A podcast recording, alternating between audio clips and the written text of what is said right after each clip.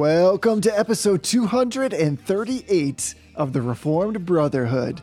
I'm Jesse. And I'm Tony, and we are proud members of the Society of Reformed Podcasters. falling down for you. There's nothing in this world I wouldn't do. Hey, brother. Hey, brother. We are officially into part three of our Covenant series. We're going to be talking about the Covenant of Grace on this episode. Yes. Which, like all the other covenants, is super exciting. Yes, yeah, it's it's uh it's kind of that feeling you get where like you you read through the Old Testament and you spend like what feels like eight months in the prophets just getting beaten down, and then you open up Mark uh, or Matthew, and it's like a breath of fresh air. It's kind of like where where we are now. Yeah, I, I'm I'm excited. Yes. So hopefully, if others haven't been tracking to us heretofore, this episode is going to be great on its own. Some might say, of course, it's going to be the definitive episode on Covenant of Grace. But all that has preceded it, the other two episodes, are equally worth listening to because really, you can't get to an appreciation of this amazing covenant of grace and what that means with all of its fullness unless we've talked about the Pactum Salutis, the covenant of redemption, and the covenant of works. So much good stuff there. So if we can shamelessly plug ourselves before we go any further, let's shamelessly plug ourselves and There say, go. please go back and listen to those two episodes. Yeah, yeah, I think that they came out great. I think that they uh, they're helpful, and I would encourage you to go back and listen if you haven't. Uh, also, just a as good a spot as any. Uh, we are uh, going strong with this new newsletter thing that we're doing. So if you go to reformbrotherhood.com, uh, there should be a link in the Join the Brotherhood section that will point you to how to get that uh, episode newsletter. And that newsletter really has, uh, you know, a brief introduction to the episode. It'll probably have some Bible verses and some confessional statements that help kind of frame the conversation. Uh, and then it will have a sort of a suggestion for who you can share this episode with. So what we're trying to do with these these newsletters is we're trying to make it easy for people to sort of get the word out. We've learned in the last 237 episodes that people use these podcast episodes as conversation starters on various topics. So we want to we want to do everything we can to make that easy. So now all you got to do is just be like grandma and just forward that email on to everybody in your contact list. Just send it right out. That's the way to do it. Is it safe to say that we're offering a full 100% money back guarantee on satisfaction with those emails? Yeah, if you're sat if you're not satisfied with the with the newsletter, then I will pay you back. I'll give you twice as much as you paid for it. There we go. Yeah, I'll pay you back Now- with interest on that zero dollars that you paid for it. There we go. Now, see, that was some quick, clever math There right you go. there. That's what people have come to expect from us. So, speaking of expecting things from us, of course, Covenant of Grace is on tap. But before we get to that, it's affirmation denial time. So, Yes. let me hear it. What do you got? So uh, I'm gonna do the uh, the let's repeat an affirmation thing, but I'm gonna flip it up here. I'm going to affirm something you previously affirmed. All right, I'm getting tricky it. here. So I recently started on your recommendation uh, the book called The Memory Book. And uh, I- I'm not as far into it as I think you were when you made the recommendation, but I can already tell that uh, this book is going to be incredibly useful and helpful in trying to remember things and learning techniques to be able to learn and memorize things. Um, I'm not going to try to do it now because I'm sure I will make a fool of myself. uh, but uh, the the list of words that they give you in, in I think it's the second chapter uh, to sort of prove their point that you can do this. Uh, I was reading before I went to bed. I was a little bit tired, and I was actually able to recall it without without much difficulty, just from the very short uh, training that they give you in the first you know first two chapters of the book. So check it out. It's called the Memory Book. It's a real easy read. It's not a difficult read. The chapters are super short, um, and it, it is helpful because it it starts off kind of showing like learning really is an, as a memory act. You you can't learn things without remembering them. And if you don't remember them, then you probably never really learn them. So I think it'd be helpful for anybody who's who's trying to study and learn concepts, who's trying to memorize things like scripture, confessional, catechetical, you know, documents, um, or or even things like when your wife asks you to go upstairs and, and grab seven different things to be able to remember what those seven different things are instead of coming down with half of them to have her look at you and be like, "Where's the avocado that I asked for?" Right. So yeah, so so check it out. It's called the Memory Book. I have no idea who wrote it. Uh, it's available on Amazon. It's really good. I don't. I, I didn't forget who wrote it. I never paid attention in the first place, which is one of their principles. If you forget Original something, it's, it's actually that you never paid attention and learned it in the first place. So, Yes. so I'm learning already. That's great. Follow up question. You keep your avocados upstairs? Well, you you understand the structure of our home because you grew up here. So I don't think the, the average listener would have realized how ridiculous that statement actually is. I was kind of trying to generalize it to more people, but thanks for ruining it. No, sorry. That's great. That's okay. Here's the thing. Would you agree? And I hate to use this term because it sounds so kitsch these days. Would you agree, though? The cool thing about that book is it's kind of like memory hacks or hacks for Yeah. just remembering things. Like it's simple. It's not complicated. It's just beautiful the way they lay it out for you. Yeah, and I mean I haven't gotten into the other chapters, but just looking at the um at the like the titles of them, it looks like some of the chapters are oriented towards remembering specific types of data, but then also others are oriented towards using data sets that you already know in order to sort of hook information onto. Um, you know, like we've we've talked about the memory palace technique and, and things like that. But like another example might be um, you know, like how how we all remember uh, the order of the planets from the sun, and we remember that it's every or uh, my very Oh. excellent mother just served us nine. I suppose it's just nine now, so it'd have to be like just served us uh, noodles. Nachos. Like you'd have to get rid of P for Pluto, but it was nine pizzas. So that that's exactly the kind of thing. Or like uh, I remember the strings of a guitar going from the um, bottom, like the downside of the guitar up, is every beautiful girl drinks something alcohol. I, it's been a long time. I don't remember the exact mnemonic, but I remember the, the chords because my my mom taught me that was the mnemonic.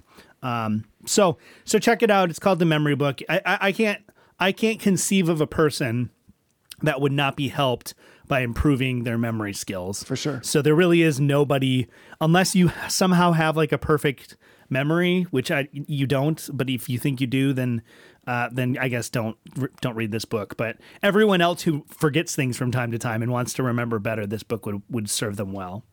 And here's this. Here's the thing about memory. It's a little bit like magic, isn't it? Like Yeah. when you train yourself to be able to remember things, even if somebody says something to you in passing, or to remember names. There's a whole chapter on names, or numbers. He Yeah. does this thing which I've done for quite some time, which is every number basically takes on a sound. So you create words in your mind to remember numbers. Right. This takes just a little bit of investment, but you look like a rock star. Like Yeah. whether it's in your professional life or your personal life, again, or memorizing scripture, or just for personal enjoyment, to actually be able to read something. I mean, how many times have you and I read something? Maybe it's just me. I've read something and thought, oh my goodness, like I do not remember what even read two pages ago, or I have like a vague sense. And Yeah. he presents for you a technique to process stuff in real time and then commit it to actual memory so you can metabolize it, use it. It's really, really fantastic. So you look like a rock star. So this is like an easy affirmation. Like it's a beautiful affirmation because it's just so wonderfully approachable. It resonates with so many different things. Yeah, it's funny that you say that it's kind of like magic because he actually talks about how sometimes people in ages bygone uh, were uh, thought to be witches or sorcerers if they were Yes. practicing these memory techniques because they just seem to have knowledge and, and they just seem to be able to recall vast amount of knowledge without any real like explanation as to why so people just assumed it must be witchcraft That's that's how good having like an amazing memory is in terms of distinction. right Isn't that crazy? yeah yeah That, that's awesome. Yeah. Yeah. So it's it's worth the investment. It's it's super super good. yeah so what are you affirming today jesse So I'm affirming something that I'm not sure if you're familiar with this, but this is like a super awesome piece of software. Uh, there's like a mobile application for this. It's actually called Logos Bible Software. it's super awesome. I've never and heard of. And this that, might Jesse. sound like I'm just like sandbagging the affirmation and going with something that is already a sponsor of our show. But here's the thing. You listeners, brothers, and sisters, you know us. We're not going to affirm something. We're not going to talk about something that we don't believe in. And I've actually been just crushing some logos this week.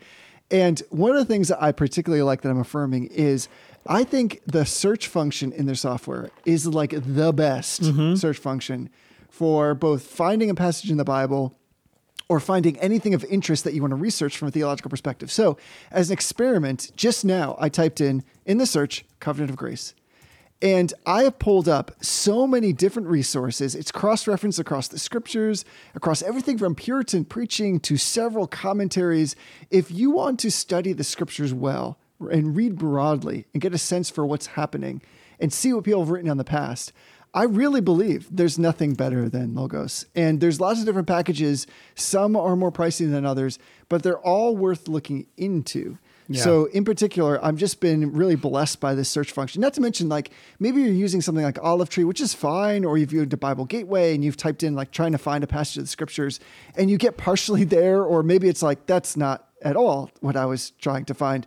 I've never had that issue with Logos. It's just the search is like so good, so precise, and they actually like parse out their searches. Actually, tell you like this is a fuzzy result Yeah. because I think I know what you're talking about, but it's like partially connected. And so what I found is that not only do I gain the knowledge that I'm looking for, but I'm gaining new knowledge that I didn't even know I wanted to have because it exposes me to different things. Yeah. Only Logos really does that, and it does it in a really profound way.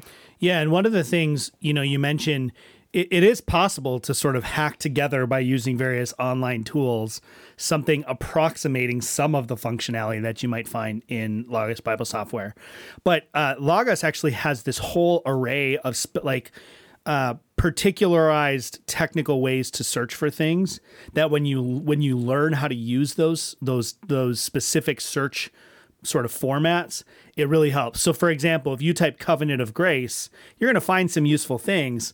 But if you type covenant, I'm doing it right now as we speak, covenant, and then within with capital letters, and then grace, Yes. uh, or within, let's say, five words. So uh, within in words is capitalized, and then you say grace.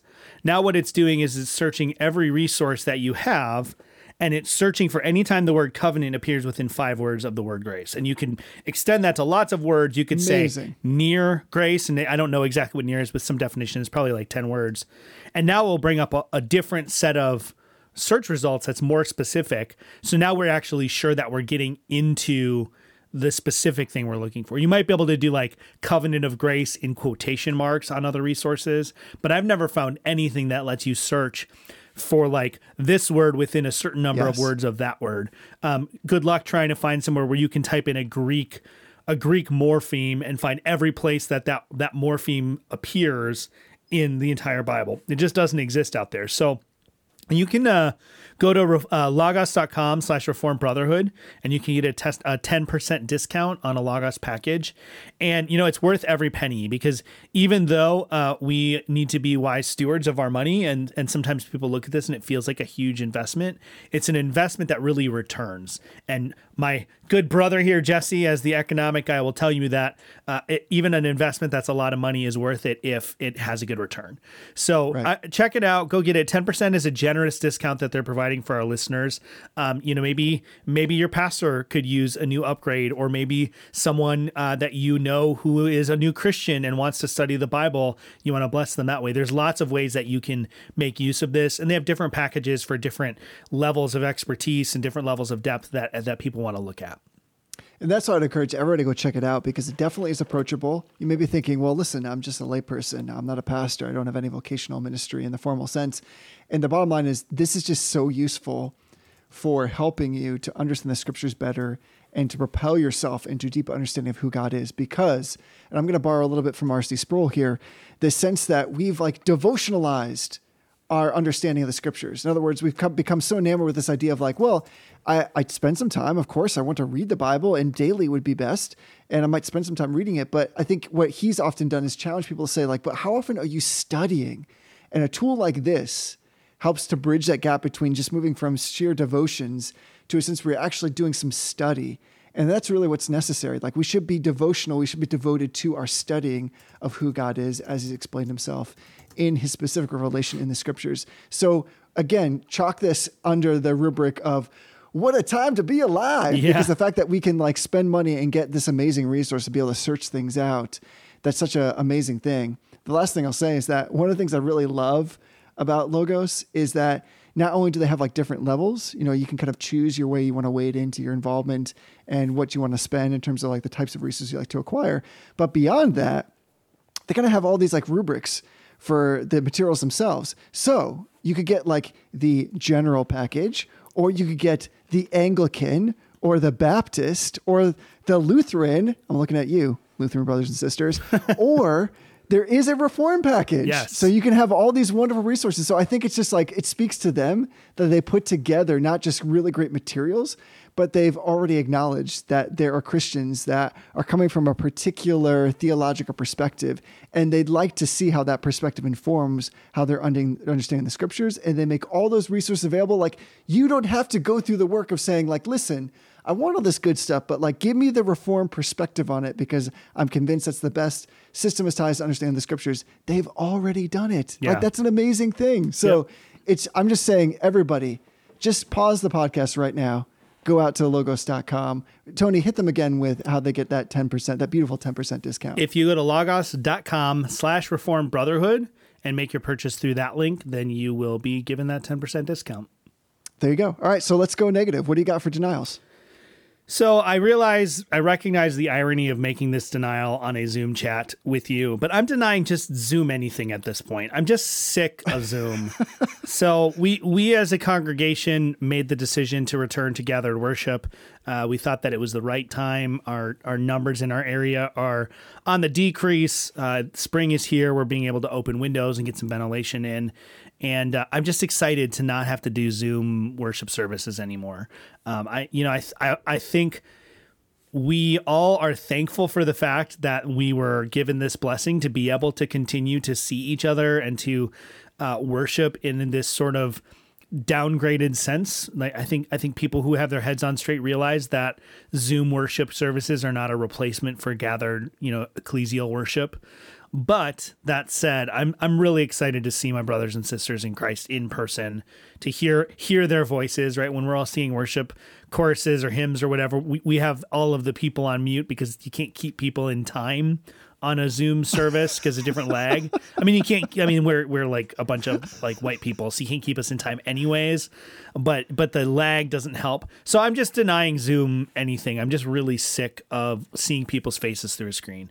All of that doesn't said. I'm, I haven't changed my position. I'm not saying don't wear your mask like that. I mean, I'm still I'm still there. I'm just really worn out of Zoom anything. So I'm I'm denying Zoom anything while at the same time with a little asterisk saying I'm still very thankful that God has blessed us with this technology to be able to do this stuff.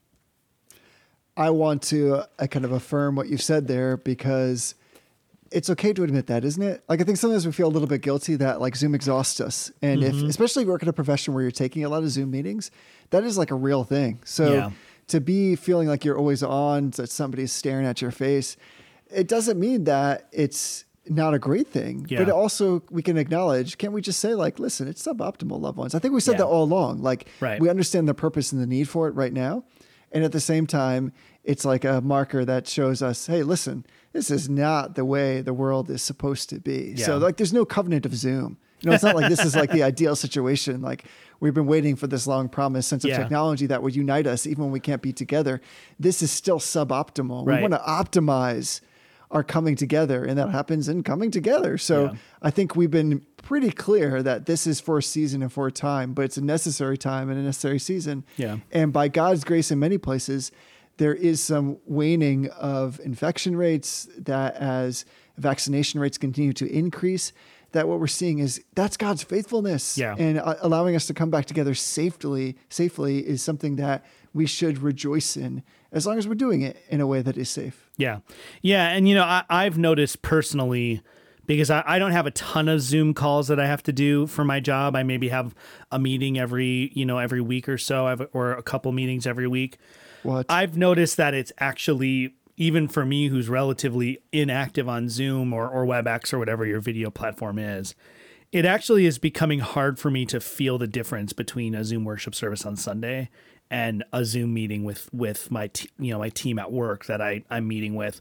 So I I, I just feel like at this time uh, it's starting to the lines are starting to blur. Um, you know, if you have a job where you work from home and you're on Zoom, and then you Zoom with your your grandkids or your brother-in-law or your sister who lives in in Minnesota, whatever it is, all of a sudden these different kinds of like types of interactions start to all run together, uh, and it, it really can be kind of detrimental. So I, I'm excited. I guess if I could bring an encouragement or an exhortation out of this to people, if you have the ability to meet safely with people uh, you know, in your town, if if you have someone that you've been studying the Bible with, and you can get together, and now that it's starting to get nicer out, maybe you sit in a park and you do your discipleship Bible study instead of doing it over a Zoom call. Take that opportunity to get out from in front of your computer screen and go see some people. I mean, if you got to wear a mask, wear a mask. If you sure. are, are lucky enough where everybody's vaccinated, take off those masks and hug each other. Right? It's time. Like we we we're at the point where if everybody's vaccinated, we're safe enough to start to get back to normal a little bit. Um, one thing I don't want to don't want people to think because we were so um, I'll say like we were aggressive about the importance of masking.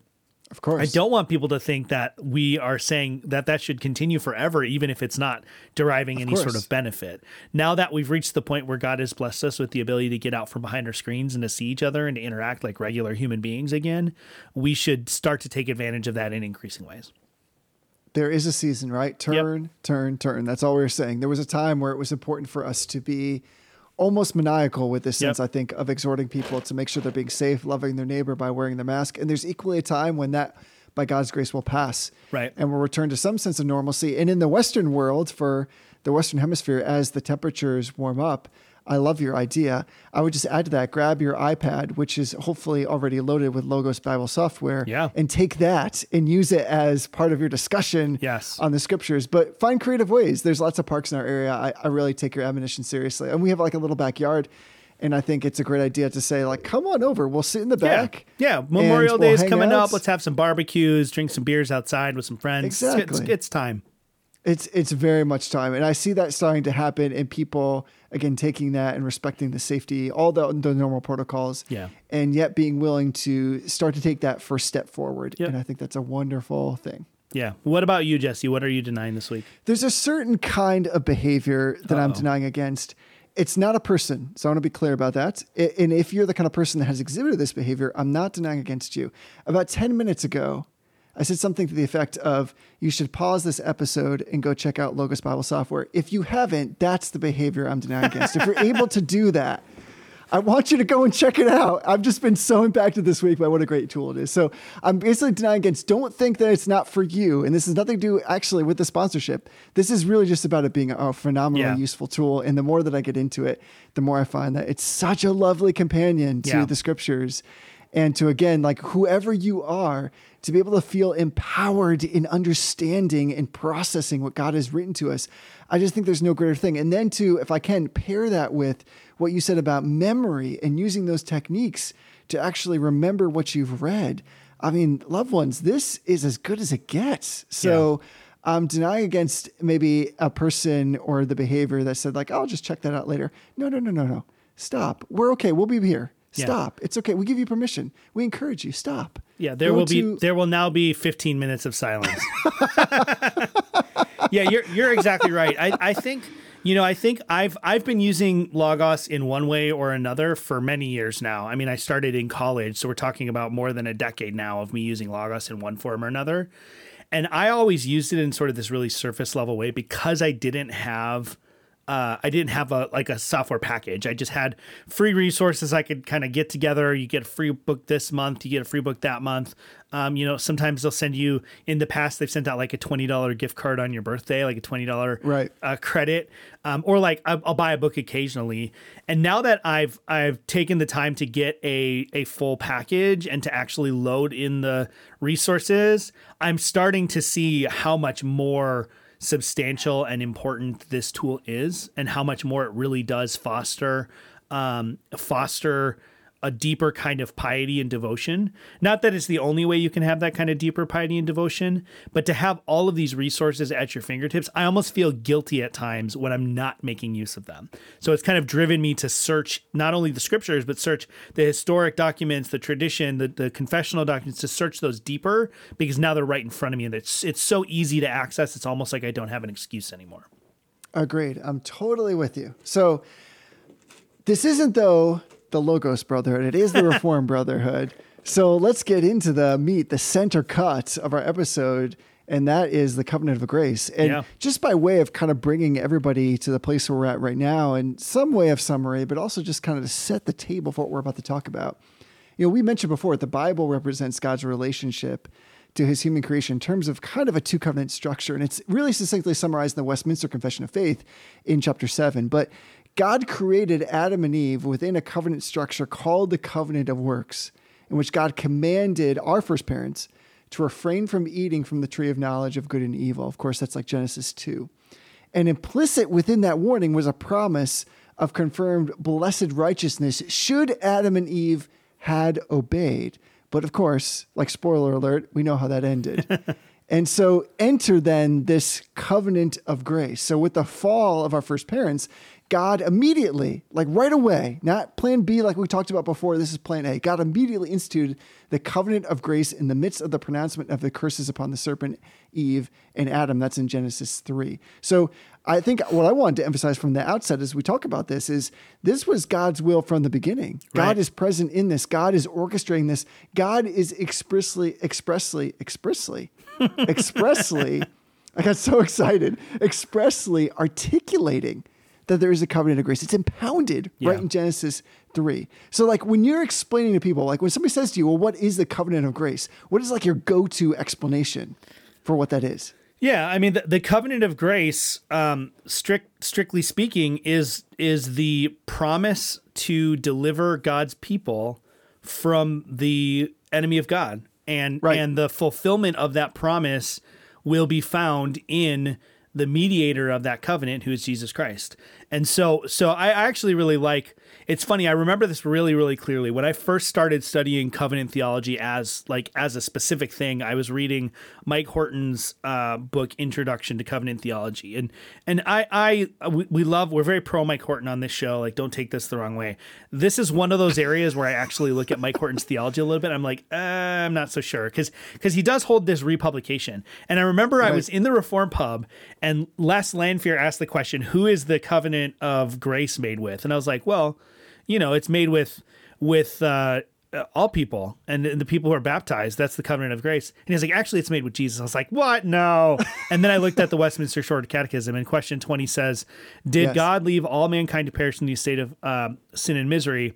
He says, God, having out of his mere good pleasure from all eternity elected some to everlasting life, did enter into a covenant of grace to deliver them out of the estate of sin and misery and to bring them into the estate of salvation by a redeemer. But what it doesn't say, and we have to go to the larger catechism, which we'll do, I'm sure, later, it doesn't say he made the covenant of grace directly with everyone. And this is actually one of those things that I think is different between kind of a general evangelical who wants to think in the structure of covenants, right? You sometimes have people who latch onto this covenant idea and they sound a lot like covenant theo, you know, co- sounds like covenant theology, but uh, this direct transactional covenant that God makes with each individual person, right? God, God promises you to do this and you promise to do that. That's actually not what's going on in the scripture. And that's Right. why it was important for us to start with the covenant of redemption to establish that Christ is the mediator of this covenant. Christ is the one who is in full agreement with the Father, right? In this anthropomorphized language we talked about, to redeem the elect. And then the covenant of works demonstrates what is required to obtain salvation. And, and that would have been granted to Adam and all of his posterity. Now, in the covenant of grace, we recognize just as Adam, the covenant of works was made with Adam, and in Adam all of his posterity.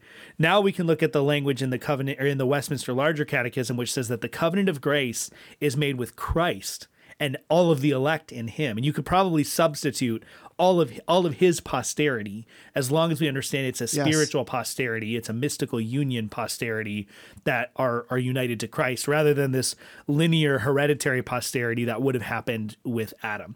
So I think it's important to delineate those things because what we're not saying uh, when we talk about the covenant of grace is that God has this direct transactional covenantal relationship with each individual as individuals, right? There is an individual aspect to the covenant of grace. We are we are ingrafted into the covenant of grace, and we now have covenant obligations and covenant blessings that flow through that.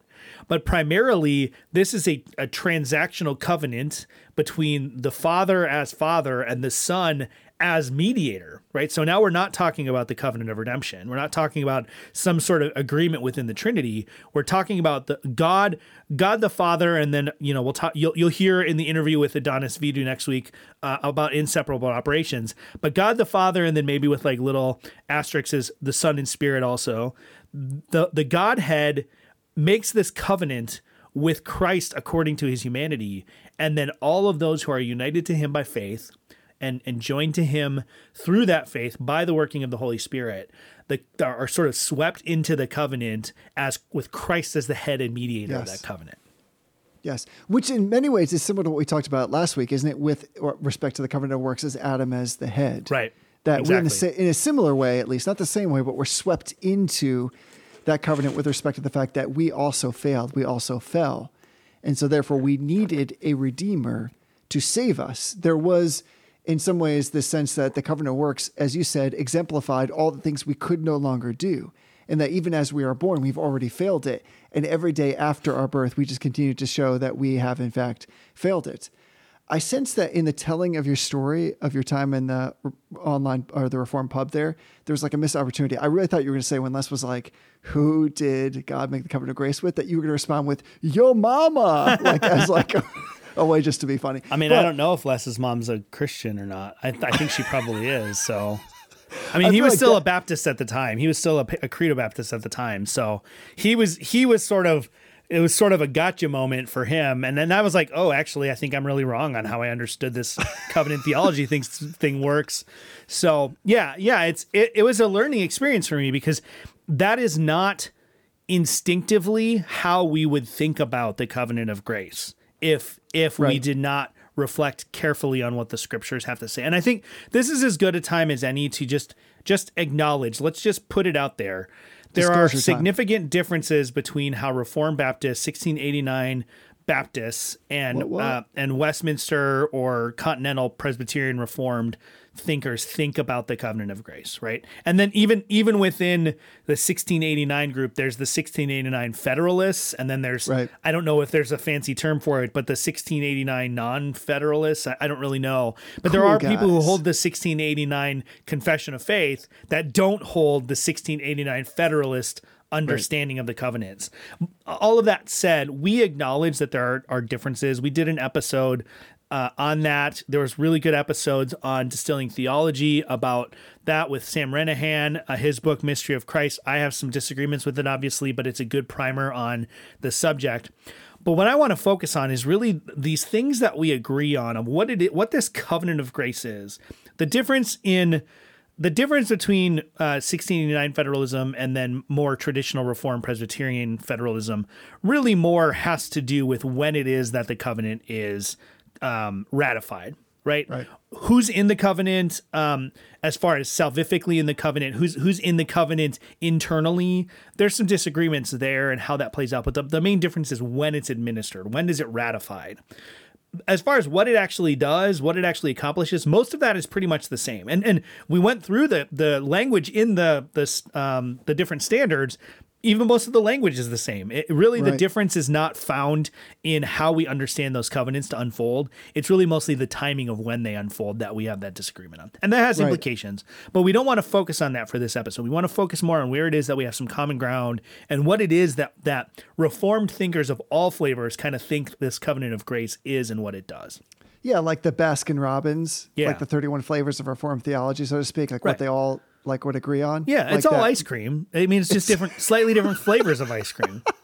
Yeah, that's pretty good actually. Yeah, so I think what we're saying is that when we talk about this, like the common flavors, so to speak, or the common ice cream with the common base, uh, this just went off the rails for me really, really fast. Is we're talking about God the Father, Son, and Holy Spirit. They entered into an agreement to redeem a people, and the Son voluntarily, volitionally undertook to become incarnate for the salvation of his own people. Right. So the Father sent the Son, and the Son came as the God man mediator, and the Spirit empowered the Son to perform his work and become the gift given to the Son, who then poured out himself for the church, like kind of like Acts 2, shout out to Right. Acts 2 style. So that pretemporal agreement, we've already said is sometimes called like the Pactum Salutis, which is like the super cool guy way Yeah. of saying it. It's the covenant of redemption, the covenant of peace.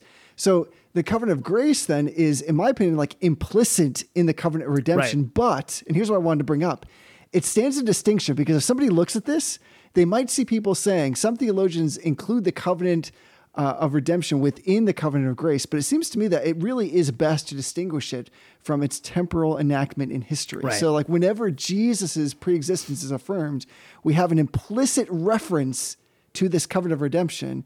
So, for instance, like in his high priestly prayer, Jesus prays to the Father that he would be glorified with the glory he had before he became incarnate, of course, in John. But the covenant of grace is descriptive of God's intent to save a people for himself, beginning with the fall in Eden and culminating in the new heavens and the new earth. Right. Yeah. So we did make the statement that there is there are some who will you know bring those two covenants together and sort of treat them or think of them as a single covenant. Uh, Right. and I made the comment that I'm starting to lean that direction. What I don't want to pe- uh, what I don't want people to think we're saying or I'm saying is when we talk about the covenant of grace, for example, as Presbyterians, we talk about how there are various covenant administrations that are all a single. Uh, they're all administrations of a single covenant. When we talk about the covenant of redemption and the covenant of grace being united or somehow somehow one or connected, we're not just saying that the covenant of grace is a sort of a unique administration of the covenant Right. of redemption. What we're saying is that the covenant of redemption is this pre-temporal, eternal, ad extra uh, agreement among the persons of the Trinity to enact the covenant of grace, right? And and, and so that becomes much more um, interconnected. There's more continuity going on between those two covenants than there Yes, is, for agreed. example, with the covenant of works. It's not to say the covenant of works is not um, is not part of that d- decree that is found in the covenant of, of redemption or the council peace, but it is to say even though it's a distinct covenant, the covenant of grace is the the chosen decreed means by which the covenant of redemption is fulfilled. So so in the covenant of redemption as we spoke about, the Father and the Son and the Spirit they, they come to an agreement and again anthropomorphized language we're talking in, in analogous ways to comprehend something we can't comprehend they, they come together to this agreement that there will be a people god will have a people the son will have a bride the spirit, will indwell th- those people who are that bride and and that's going to happen. The covenant of grace now is the way in in a context of sin which of course was decreed by god that that comes to pass. So so the covenant of redemption is made chiefly between the father and the son and the spirit. The covenant of grace is made between the father son and spirit as god and the son according to his humanity as as a man as the second adam and then as we said now now all of those who are elect as they are united in christ in time by the spirit they're now brought into that covenant to gain the benefits of that covenant and it's a little bit strange because this is something that I, I picked up reading Witsius, and I don't have the citation right on hand, so I'm kind of summarizing. But but the the challenge with this is that the benefits of the covenant of grace are slightly different for Christ as the mediator than they are for those who are brought into the covenant by um, by the uh, Spirit when they are united with Christ. They're slightly different. And so, Christ, as the mediator of the covenant of grace, he obtains the benefit, and his blessing in the covenant is that he is redeeming a people. That's his blessing in the covenant. In, in a sense, ours is almost like we're the beneficiaries, right? If you think about a life insurance policy or some sort of uh, insurance policy, um, I'm the insured party in a, a long term disability um, or a, let's say a life insurance policy. It's a little bit easier to, to understand. I'm the, the insured party but I don't actually get benefits from the life insurance policy, right? I mean, I guess Right. I I get some benefits now that I have some peace of mind if something were to happen to me that Ashley has some money to take care of funeral expenses, etc. But the the person who's now brought into that life insurance policy as a as a party to the policy, but not actually the subject of the policy, she gains benefits as a sort of secondary beneficiary right? That's kind of like what's happening in the covenant of grace. Christ is the primary party with whom the, the covenant of grace is made. And there are certain benefits he receives as the mediator of that covenant that he is is a unique party to. But then us as his bride, right? Us as the one married to him, we receive things as a as a subsidiary beneficiary, essentially. So I, I think that's important for us to recognize. It's a hard concept to get our head around, and I- I'll I'll pull together um, if I can find it the specific area in Witsius and include that in the newsletter. It was really instructive to me because he goes through and he talks about the different kinds of parties to different covenants that are are available and what it is that these different things represent. Right? Christ as the surety of the covenant uh, is is a different function in that covenant than us as the one who are guaranteed. We're the ones that are receiving the surety, or we are we're protected by the surety of the covenant. So I think that that's a key distinction. That I think, as I said, I think this is not an intuitive, instinctive way that a lot of people think. At least in our culture, where we are very individualistic, we don't think about these these covenantal ag- agreements that have multiple parties and multiple beneficiaries. It's not something we interact with a lot consciously in our daily life. So when we think about how it works that God saves us, we're like, well, yeah, God promised to save us if I can supply faith and we have this Right. agreement. And that's just not at all what we're actually saying when we talk about the covenant of grace. Right. It's not like some app- weird application of like the sinner's prayer. Like somehow Right. you appropriate, like it's all out there. You just come with like, I'm coming with empty hands. I'm showing myself to be a poor, humble sinner. And therefore, if I just reach out, I'll be able to grab all these things and then take them for my own. That's not what we're saying. And I would say like the only thing I'd add to what you said there is I think possibly, maybe if you have any experience in like the industry of finance, you're more familiar with this idea Right. because like there's lots of parties used to derivative contracts, this kind of thing. So I think what you said is actually really helpful because what we're saying here is that Christ still gets priority. He is still preeminent. He still has a special role. He still has special privileges. You don't get everything. You and I don't get everything because Christ has given it to us. Right. He is still the one who has won the victory. And so therefore, therefore, he still has preeminence in his role and in his place. So to that end, I think what we're saying is we don't want to get it twisted and confused like what's happening here.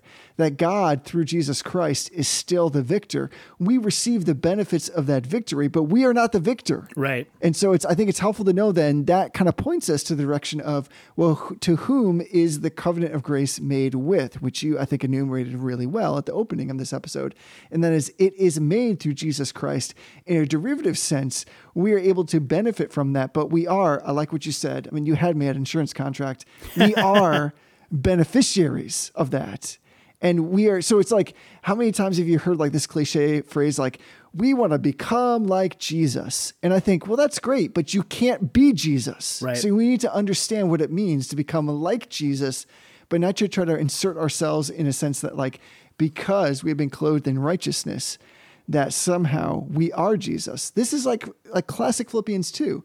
Like everything you just said is why Paul writes, he's been given the name that is above every other name. And that and my name is not going to be above every name. Your name is not above every name. Even though we still receive the benefits of what Right. Christ has done, it's still Christ. And I I think I also want to point out that you know, if we go back through the scriptures and you kind of just sense again how God is moving in this covenant of grace, how he's bringing it to fruition, he's blossoming it, like going all the way back to like Genesis 8 when we're talking about Noah and the flood. You know, it should be pointed out that some of that there we're talking about is like this common grace covenant. It's given to further the progress of the covenant of grace. So in other Right. words, it's not doesn't exist for its own sake. The common grace, which we often kind of just say is part and parcel of life, that of course God sh- allows the sun and the rain to shine on those who are just and unjust. Common grace subserves special grace. Right. So we're talking about something that is like above and beyond what we just say is God is kind and loving to all people, to all things, to all good. I harken back to the previous episode where I talked about the covenant with ferrets that doesn't exist. like God still takes care of ferrets, He takes care of birds. There's a, a common grace in that. But we're talking about something greater. And the greater one is Jesus Christ who has secured it, but he still gets preeminence. He's still above and over and in charge of all that stuff.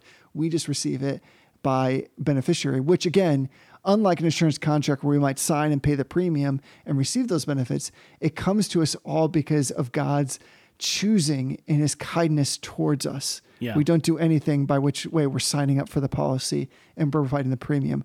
Jesus paid the premium, and so therefore he's still the covenant holder, so to speak. Yeah. Yeah, that, that I think that's really good. And just to, I I know this is like the all Logos plug hour, apparently.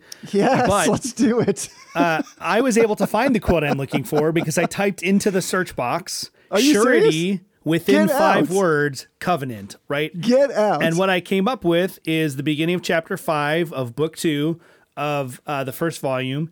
And it says the title is I this probably didn't require me searching to find this because the title of the chapter is of the surety ship and satisfaction of Christ. But I didn't have any idea where to look. And it says here, uh, for he is called the surety of the covenant or testament, Hebrews 7:22. Not only nor principally because he engaged to us in the name of God to fulfill the promises contained of the testament if we obeyed his commands as Kerkelius trading in the footsteps of his master, Socinus artfully pretends. So he's he's responding to somebody else. It says, but because he engaged to God for us to perform all those conditions in our stead, upon which we were to receive the testamentary inheritance. So pic- picture on. it this way. This is not a perfect analogy because no analogies are perfect. But picture it this way. Let's say that you have a rich a rich relative, right? And the rich relative says, um, I I'm going to leave you all of my all of my wealth provided that you're able to run a 7-minute mile right? Well, I I can't run a seven minute mile. I mean, I suppose I could probably train and run a seven minute mile. But what this basically does is someone else steps in and says, there's a provision in there those, but if for some reason you can't run a seven minute mile, you can appoint someone to run that seven minute mile for you. So the surety ship is the person who steps in between the two contracting parties. And they're the one that guarantees that both both sides of the contract are able to be fulfilled. So now let's say Jesse, who I, I think probably can run a seven minute mile. I go, well, there's no way I can run a seven minute mile, but but my my rich great aunt Bessie said I can appoint someone else. So I go, Jesse, why don't you run a seven minute mile for me? And you're like, sure, I'll be happy to do that. You run the seven minute mile you don't actually gain the benefits of the, the, the inheritance. I gain the benefits of the inheritance, but you, as the surety ship, fulfilled my obligation and therefore allowed the benefits of that contract or that covenant to now become mine. So that's what's going on in the covenant of grace. And and the the uh, this is how it ties together, right? We, that's why we went through this series and the steps we did. Because in the covenant of redemption, the agreement was made that Christ would be that surety ship. In the covenant Yes. of works, Yes. the terms that Christ was required to fulfill in order to discharge the covenant of grace to his people were established and b- by demonstrated by Adam to not be possible for an ordinary human being, right? So that's why God had to come in behind Adam who failed, become man and now step into that role of suretyship. That's the covenant of grace now. Is that the covenant of grace is an agreement between God and Christ as the suretyship or the mediator. And then because of that agreement, we are now party to those covenant benefits that we would not have been able to obtain on our own. So I'll, I'll make sure that this the the link to this uh, chapter in Logos uh, is available, and I'll grab a, a, a representative quote here and put that in the newsletter. But but Witsius explains it so well, and I think this is one of those things that that people miss when they're not reading classic reform sources, right? Right. Because this is stuff that uh, we all we all are like, oh yeah, I don't understand this. I don't get I don't get this made with Christ and then in Him. Like that doesn't make any sense to me. Why doesn't God just make it directly with me? But when you start to read these older writers who understood these covenantal relationships and they parse out all these different terms, they understand the Greek language. I mean, he makes the arguments from various Greek and Hebrew terms about different kinds of covenants that existed in those cultures. I would never be able to do that. I I, I mean I'm I'm decent at Greek, but I'm not that good. I don't I mean I don't have that much of a grasp of the original context. So so I would just check out this document. It's really good. Um, but but it's important for us to get that. It's important for us because otherwise, and this is what he is um this is what he's pushing back against when he refers to this Kerkelius or Socinus the the Arminian and the Socinian perspective on covenants, more or less, was that Christ, in a sense, uh, makes it so that God can relax his perspective. He can relax Right. the terms of the covenant. Um, not so much sort of your run of the mill Arminians, but the Arminians of the day of, of the day of the canons of Dort really were holding this govern governmental perspective on the atonement right? So what Witsius is saying, no, no, no, no, no, no, you've got it all wrong because that only makes Christ kind of half a mediator. It makes Christ the negotiator of our Right, of our salvation. He's the one that negotiates with the Father to get us a better term rate. Right, he lowers our interest rate, as it were. It's kind of like those credit card consolidation companies where you, you know, they buy all your debt and then you owe them money, and they maybe give you a lower interest rate, or more likely they jack it way through the roof and you just totally got ripped over.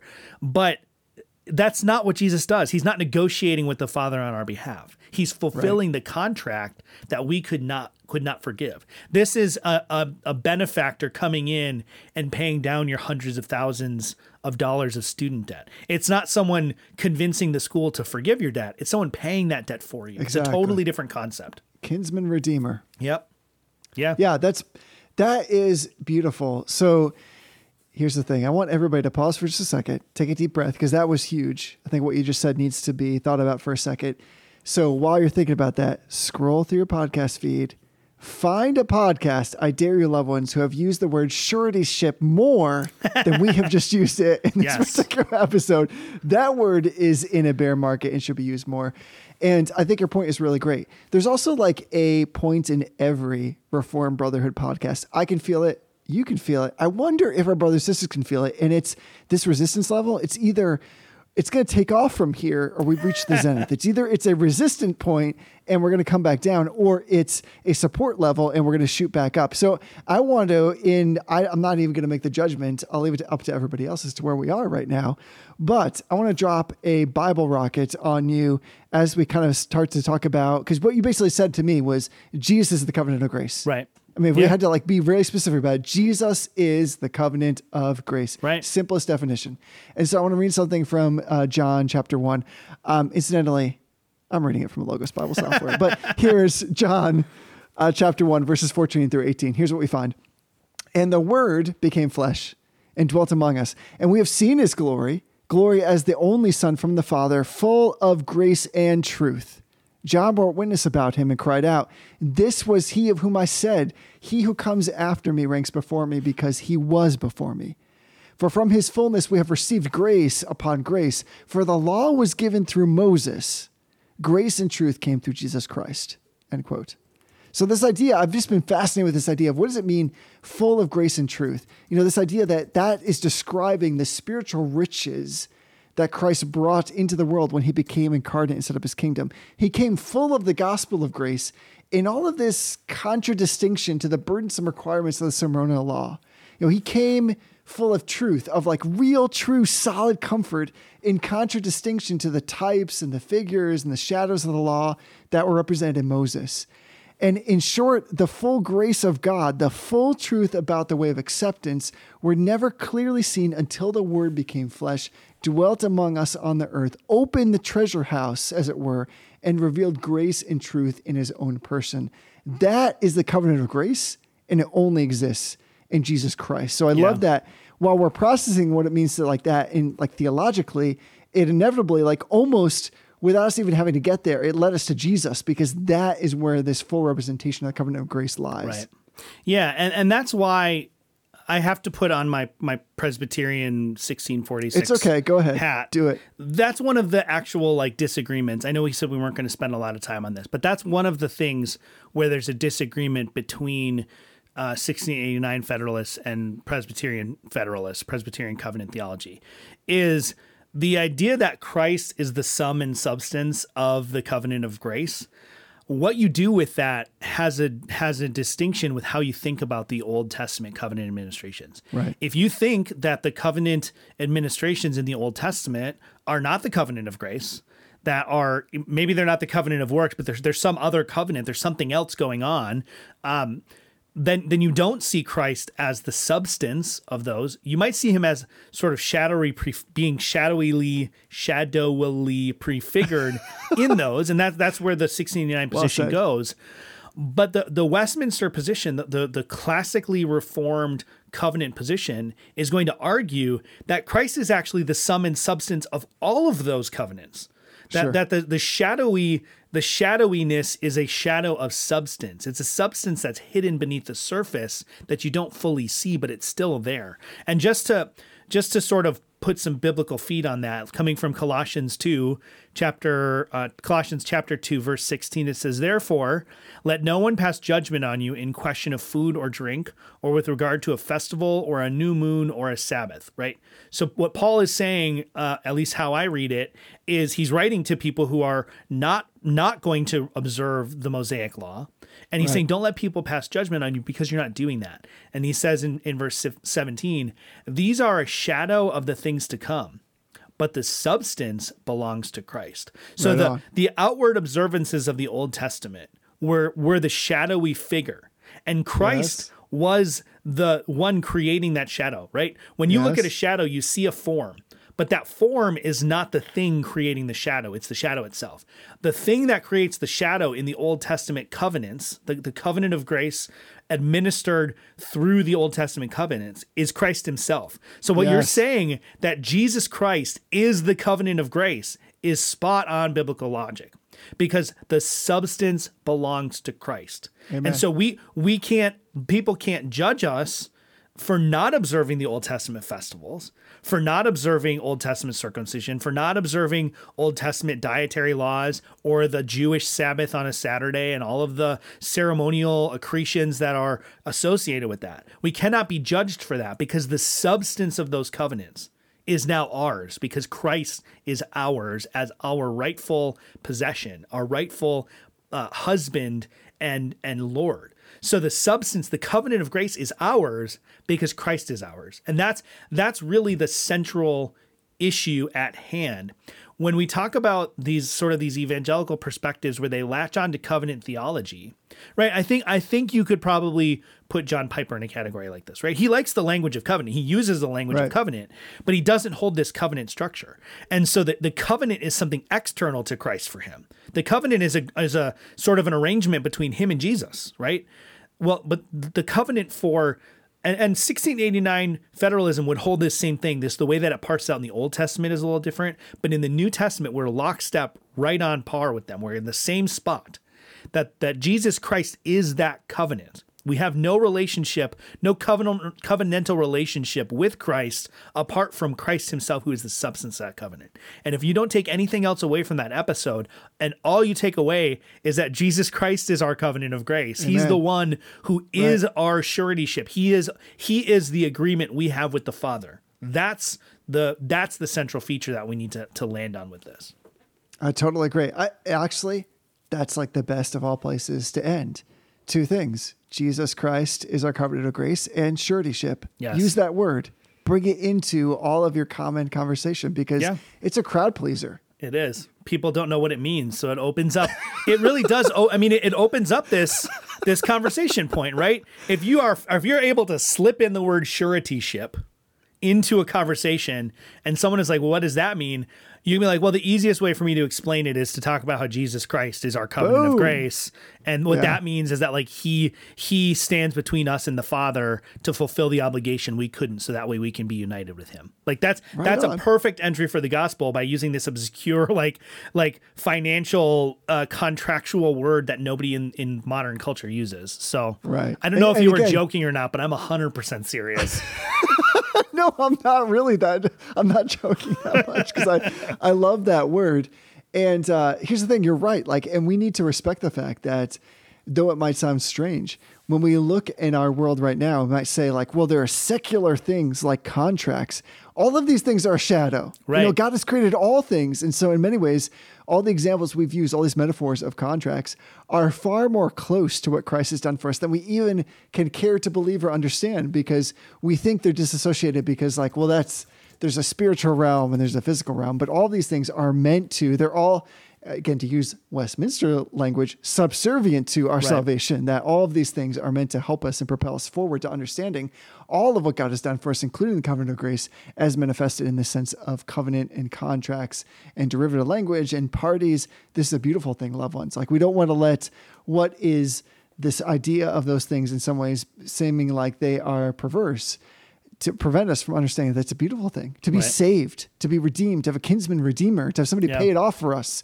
To pay for, if somebody came to you right now and said, like, I will absolve, I will pay off your mortgage, I doubt that you would be like, that's not necessary. Right. Or you would say, like, you would just fall onto your knees in thankfulness and say, thank you yeah.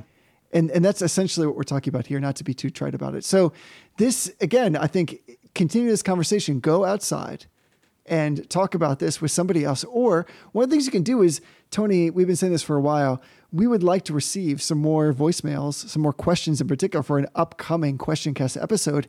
And we'd like to set just a couple parameters around that. So for instance please if you would refrain from sharing too much personal identifying information like your own telephone number. We like to just release these voicemails into the wild onto the episode in your own voice without much editing. So call us, leave a voicemail at 607 444 2767. Bros.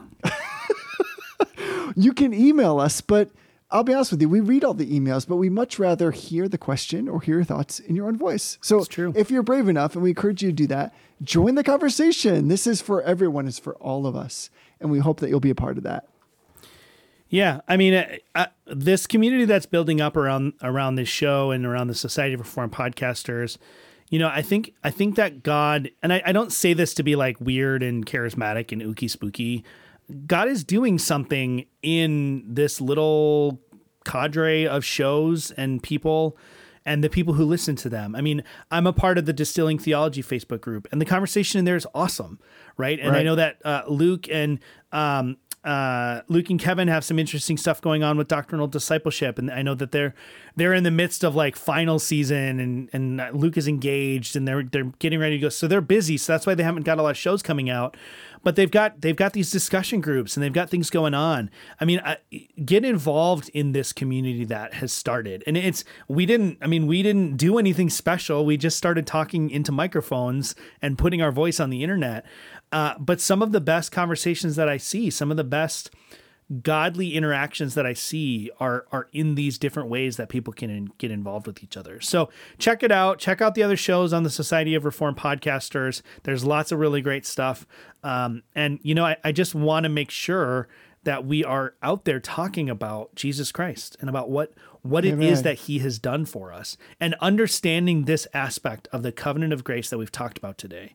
That is what it is that Jesus Christ has done for us. We can talk about Jesus dying on our behalf. We can talk about the resurrection. All those things are true and, and they should be talked about. But unless we connect them to this concept of covenant and this concept of suretyship, we really are missing out in the fullness of what it is to be united to Christ. There's a reason that the Bible uses wedding bridal language because that's a covenant that we understand, right?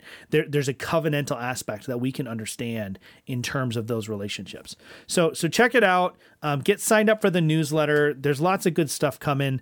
Um, we're excited to kind of like just keep on expanding and keep on changing things up and keep on adding to the things that we can use to encourage the community.